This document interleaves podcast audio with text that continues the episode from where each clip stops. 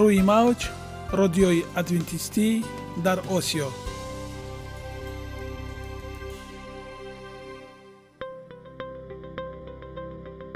Шунавандаҳои азиз саломи самимии моро пазиро бошед. Ба хотири саодатмандӣ ва хушнудии шумо ба барномаҳои имрӯзаамон ҳусни оғоз мебахшем. Аминем аз шунидани барномаҳои мо баҳраманд мегардед. Барномаҳои мо аз се рубрика иборатанд. Бахши саломатӣ. Ки дар он мо бо шумо дар бораи тарзи ҳаёти солим ғизои дуруст ва пешгирӣ кардани бемориҳо суҳбате хоҳем орост. Ахлоқи ҳамида. Чуноне ки бузурге гуфтааст олитарин арзише ки волидайн ба фарзанд медиҳанд ин тарбияи хуб аст. Нури маърифат ваҳии умедбахш. Розҳои ниҳонии нубувватҳо дар китоби муқаддас. Бо мо бошед.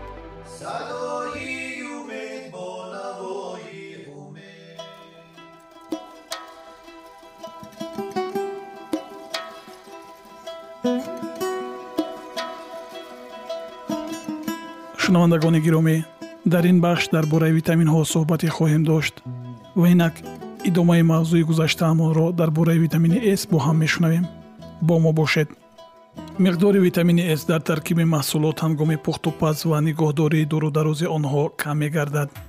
Аз ин хотир бояд як чизро дар хотир дошт ки дар фасли зимистону баҳор барои таъмини кӯдакону калонсолон бо ин витамин тайёр намудани карами шӯр айни муддаҳост чунки миқдори витамини с дар таркиби карами намакин кам гардад ҳам лекин то 34 фисади он боқӣ мемонад ки он барои буняи кӯдакон басанда аст.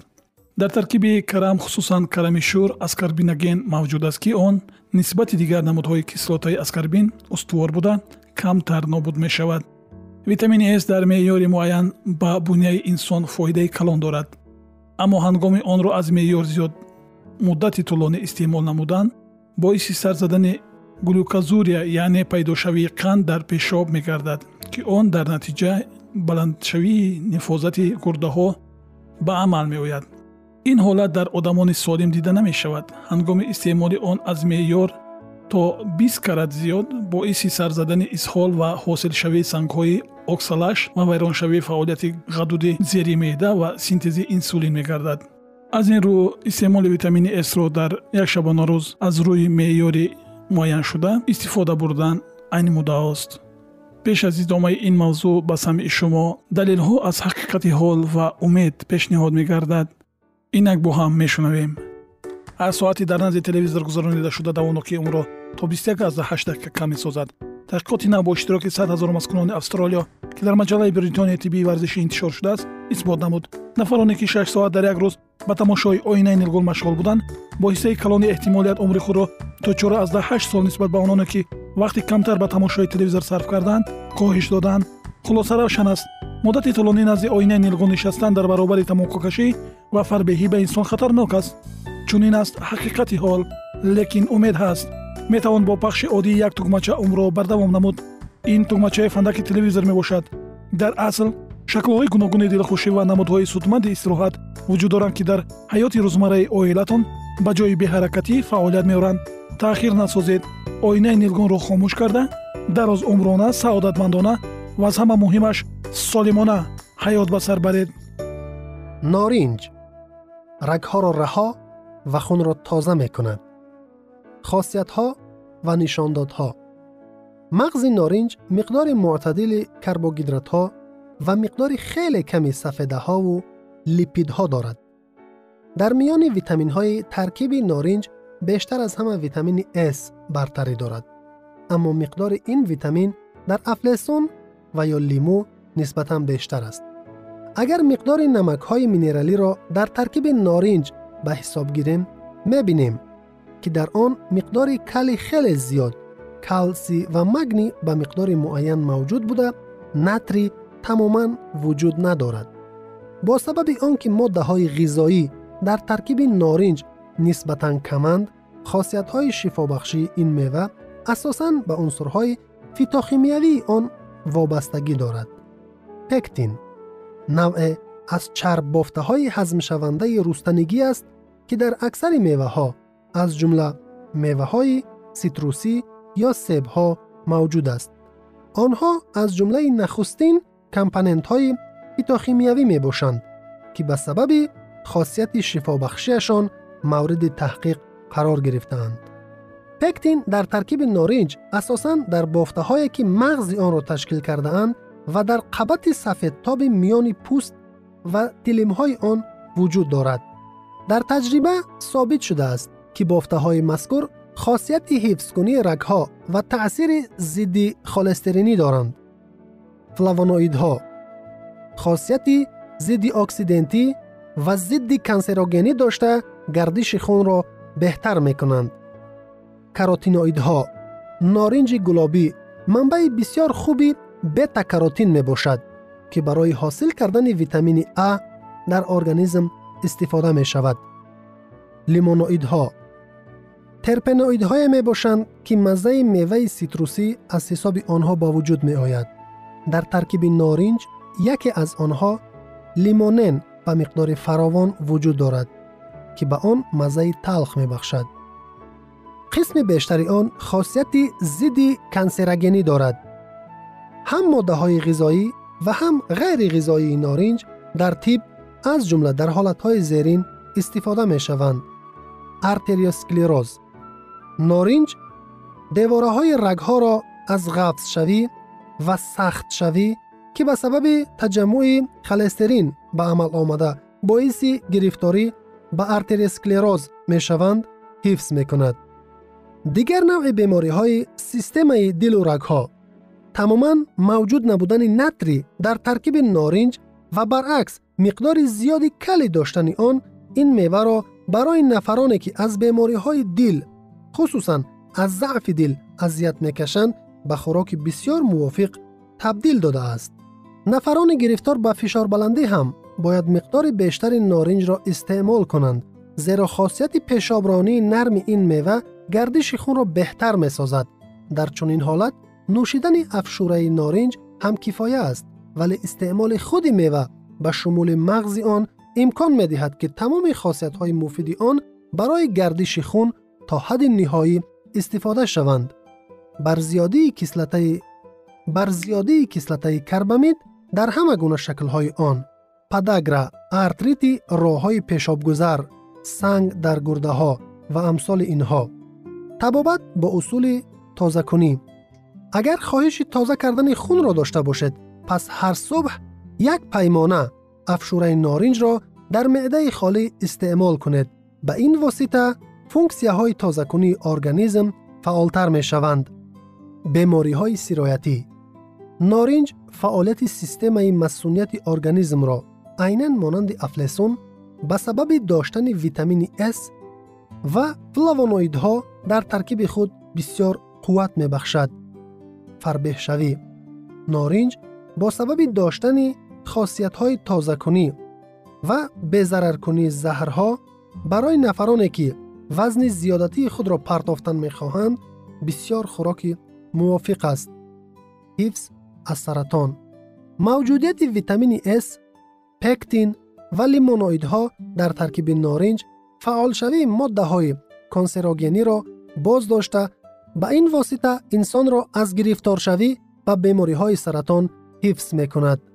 Истеъмоли мунтазами норинҷ ва дигар меваҳои ситрусӣ беҳтарин воситаи пешгирӣ аз гирифторшавӣ ба саратон аст омодакунӣ ва истеъмол.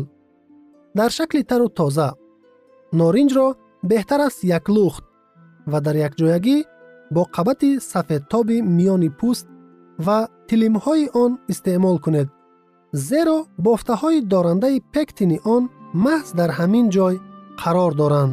Ягона зебогие ки ман онро медонам ин саломатист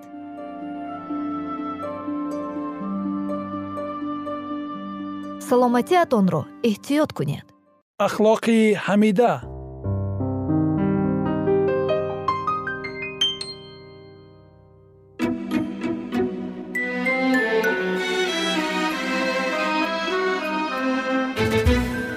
کلید حیات جاویدانی نویسنده این کتاب الین کودوایت سال 5191 الا 7281 متکلم مذهبی و نویسنده بود که معلوم در سه قاره بود. متولد شده در یورتلند، او سالهای جوانی زندگی خود را در ایالات انگلستان جدید گذشتاند. پس سفرها و کار و کوشش های او را به مناطق مرکزی غربی ایالات متحده آمریکا هدایت کرد. سالهای 5881 تا 7881 او به کار در کشورهای بیشتر اروپا وقف شد. آنجا او اغلب به جمعیات وسیع خطاب می کرد و برای خود ادامه می داد. او بعد یک سال فعالیت در استرالیا و زلاند جدید گذشت. به قلم او 45 جلد بزرگ و کوچک در رشته خداشناسی، آموزش، سلامتی، خانواده و مسیحیت نوشته شده است. بعضی از آنها با پخشی بیشتر از علامت میلیون نسخه بود. از اینها گام های به سوی مسیح مشهورترین کتاب است که به طور گسترده خوانده می شود. عنوان کتاب در مورد رسالتش بیان می کند. آن مسیح را به خواننده نشان می دهد. تنها شخصی را که قادر است نیازهای روح را برآورده کند. آن اشخاص را که شک و تردید می کنند به راه صلح هدایت می کند. آن جستجو کننده عدالت و کمال شخصیت را قدم به قدم در طول راه زندگی مسیحی هدایت می کند.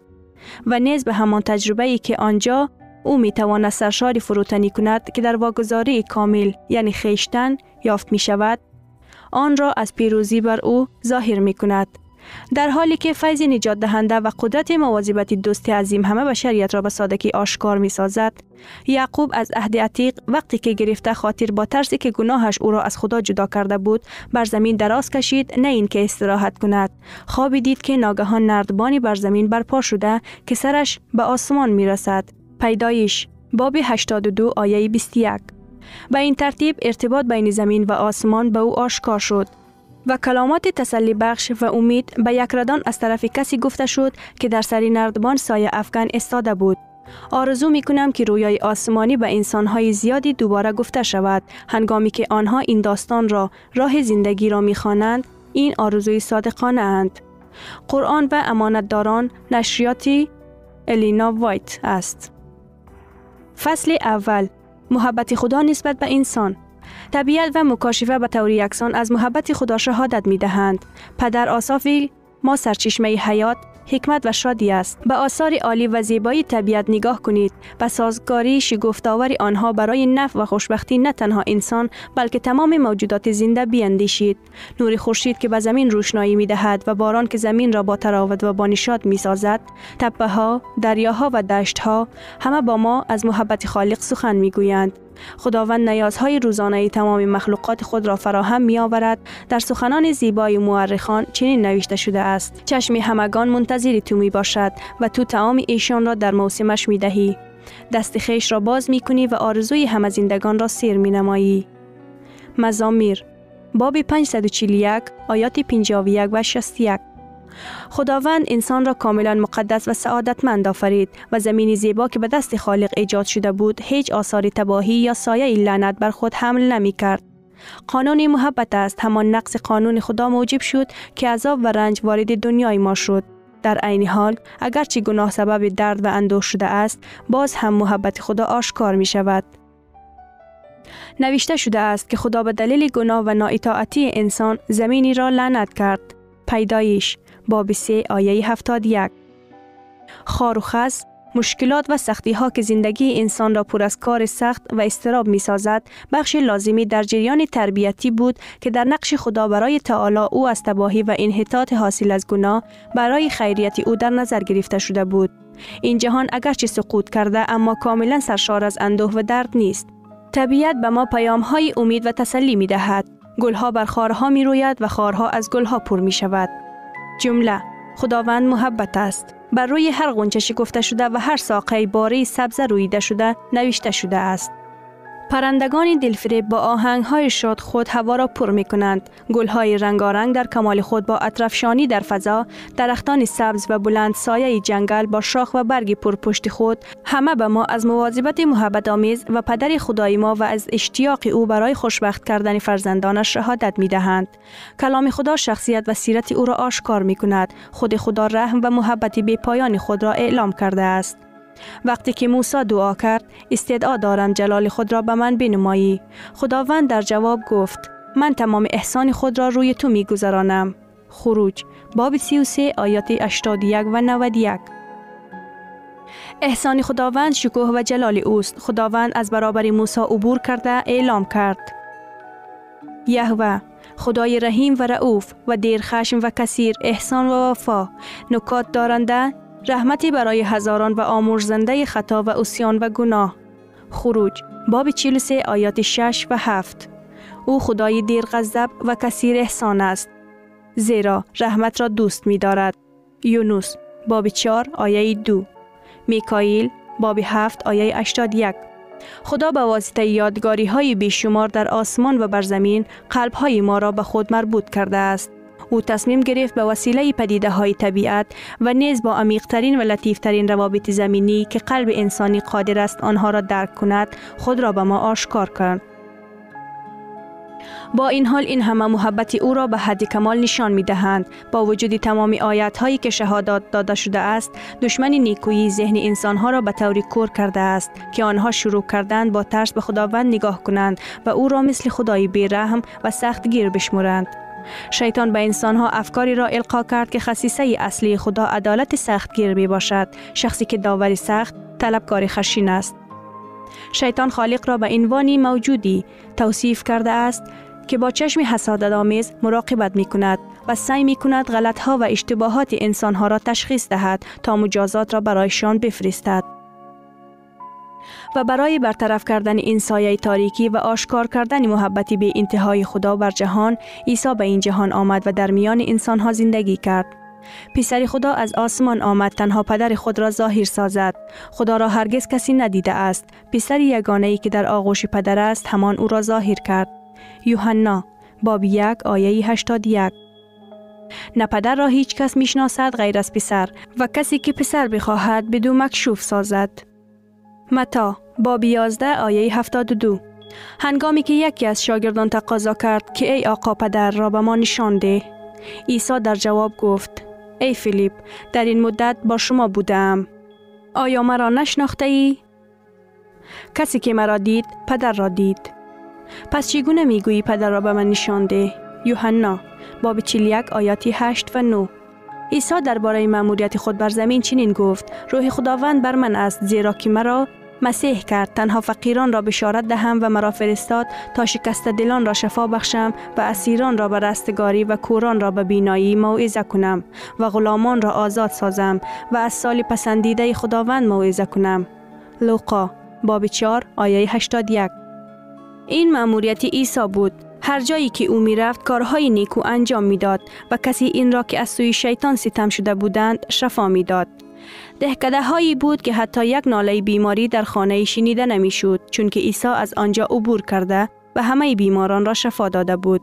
اعمال او مسیح الهی او را اثبات می کرد. در تمام اعمال و زندگی عیسی محبت، فیض و دلسوزی ظاهر می شد.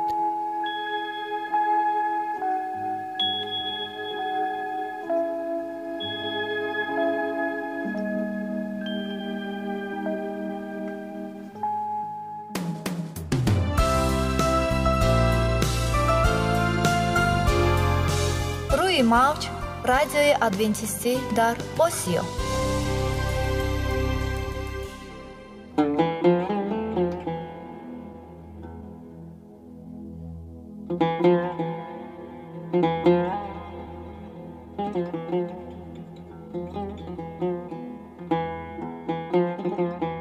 درود بر شما شنوندگان عزیز ما با عرض سلام شما را به برنامه های کوچک جالب و جذاب شادباش می گوییم اینجا ما می توانیم برای خود از کلام خداوند حقیقت ها را دریابیم.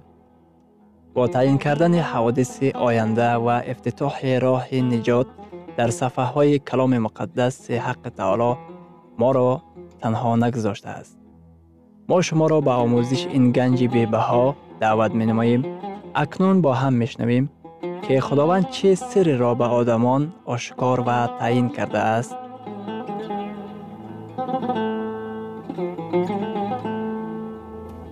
ваҳйи умедбахш умедбахш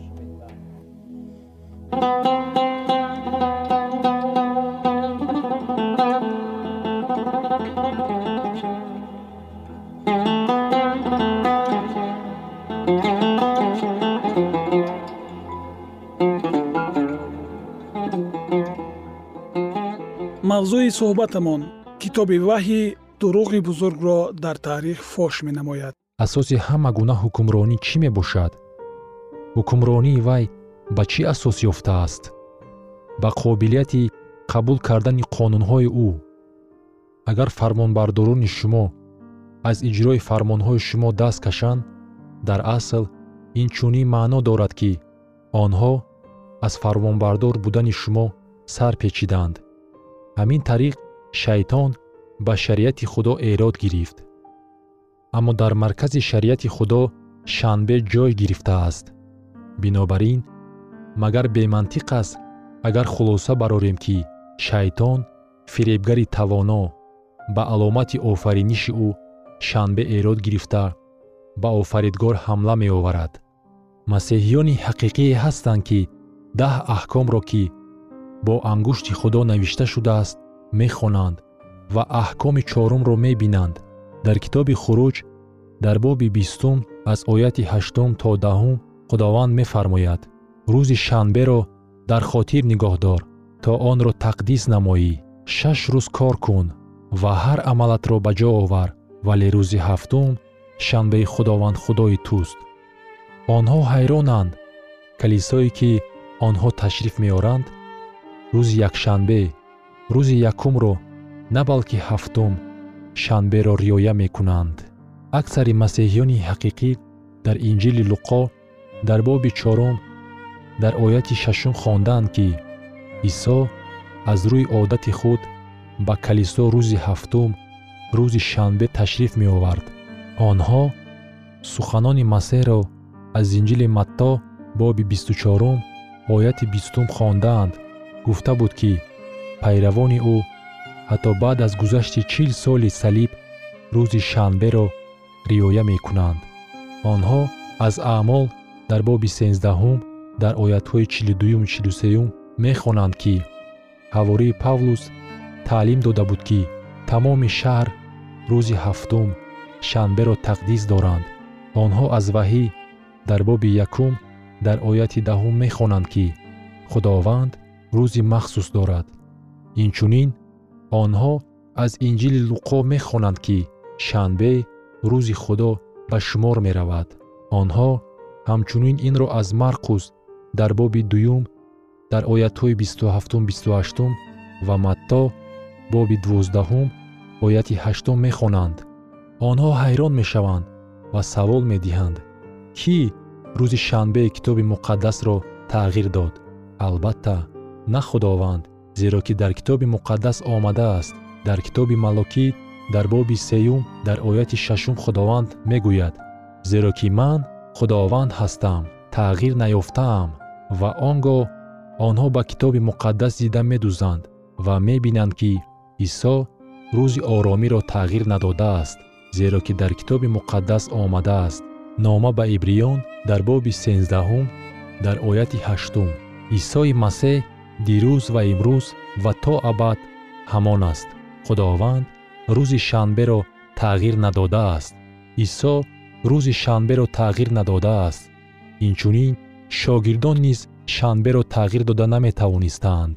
Дар китоби аъмол дар боби панҷум дар ояти бисту нуҳум омадааст петрус ва ҳавориён ба ҷавоб гуфтанд ба худо бояд итоат кард на ба одамизод ва он гоҳ суоле ба миён меояд ки агар худо шанберо тағйир надода бошад агар исо шанберо тағйир надода бошад агар шогирдон шанберо тағйир дода наметавониста бошанд дар он сурат ин корро кӣ кард? Дар китоби ваҳӣ дар боби сенздаҳум мо дар бораи ҳайвоне мехонем ки аз баҳр мебарояд. Дар ин боб мо дар бораи тамғаи ҳайвони ваҳшӣ ва рақами 666 мехонем. Лекин таваҷҷӯҳ намоед ки ин ҳайвони ваҳшӣ чӣ гуна тасвир ёфтааст. Дар китоби ваҳӣ дар боби сенздаҳум дар оятҳои якум ва дуюм ва бар реги баҳр истода ҳайвони ваҳшиеро дидам ки аз баҳр берун меояд ва ҳафт калла ва даҳ шох дорад ва бар шохҳояш даҳ афсар ва бар каллаҳояш номҳои куфр. Дар китоби муқаддас ҳайвони ваҳшӣ метавонад ҳукмронии сиёсӣ ё динӣ бошад ё ки ҳокимият. Ин ҳокимияти аз баҳр берун омада куфр мегӯяд вай ба ҳуқуқ ва ваколатҳои талош дорад ки фақат худованд соҳиб буда метавонад. Ҳайвони ваҳшие ки ман дидам монанди паланг буд пойҳояш мисли пойҳои хирс. Ин ҳайвонҳоро дар хотир нигоҳ доред. Баъди чанде мо онҳоро боз хоҳем дид паланг ва хирс ва даҳонаш мисли даҳони шер ва аждаҳо қуввати худ ва тахти худ ва қудрати бузурге ба вай дода буд. Ин аждаҳо кист? Шайтон. Шайтон ба ин ҳокимият обрӯ ва эътибори бузург медиҳад. Бинобар ин тамоми дуньё ӯро пайравӣ хоҳанд кард. Ин ҳокимият ба ҷои шариати худо қонунҳои худро ҷорӣ мекунад ва шанбе ҳамлаи асосии ҳадафи ӯ қарор мегирад. Барои фаҳмонидани он ки ин ҳайвони ваҳшӣ кист мо ба боби ҳафтуми китоби дониёл муроҷиат менамоем. Дар ин ҷо мо ҳамон рамзҳоеро мебинем чуноне ки дар боби сенздаҳуми китоби ваҳӣ дидем шер хирс паланг ва аждаҳои ваҳшӣ боби ҳафтуми китоби дониёл калиде мебошад барои ҳалли муаммоҳои боби сенздаҳуми китоби ваҳӣ ва дар фаҳмиши мавзӯи тамғаи ҳайвони ваҳшӣ ва рақами 666 аз ояти дуюми боби ҳафтуми китоби дониёл оғоз намуда мо мехонем. дар китоби дониёл дар боби ҳафтум дар оятҳои дуюм ва сеюм мо мехонем. Дониёл сухан оғоз намуда гуфт шабона дар рӯёи худ дидам ва инак чор боди осмон бар баҳри бузург ҳамла оварданд ва чор ҳайвони калон ки аз ҳамдигар фарқ доштанд аз баҳр берун омаданд. аз баҳр чор ҳайвон берун меоянд. онҳо аз ҳамдигар фарқ доранд. ба ин калиди тафсири нубуввати китоби муқаддас таваҷҷӯҳ намоед. дар китоби дониёл дар боби ҳафтум дар ояти ҳабдаҳум. ин ҳайвонҳои калон ки чорто ҳастанд чунин маънидод мешавад ки чор подшоҳанд ки аз замин хоҳанд бархост. Дар китоби дониёл дар боби ҳафтум дар ояти бисту сеюм инчунин омадааст. Дар ин хусус чунин гуфт ҳайвони чорум салтанати чорум бар замин хоҳад буд. Ва инак дониёл чор ҳайвонеро мебинад ки рамзи чор ҳокимият ба шумор меравад. Ин чор ҳокимияте ки бар дуньё салтанат меронад ва аз замонҳои дониёл оғоз мегардад. Моро ба пеш ба замонҳои дуру дароз мебарад. Агар шумо пештар бо мо будед ба хотир оваред ки мо чор ҳокимиятро дар боби дуюми китоби дониёл дида баромада будем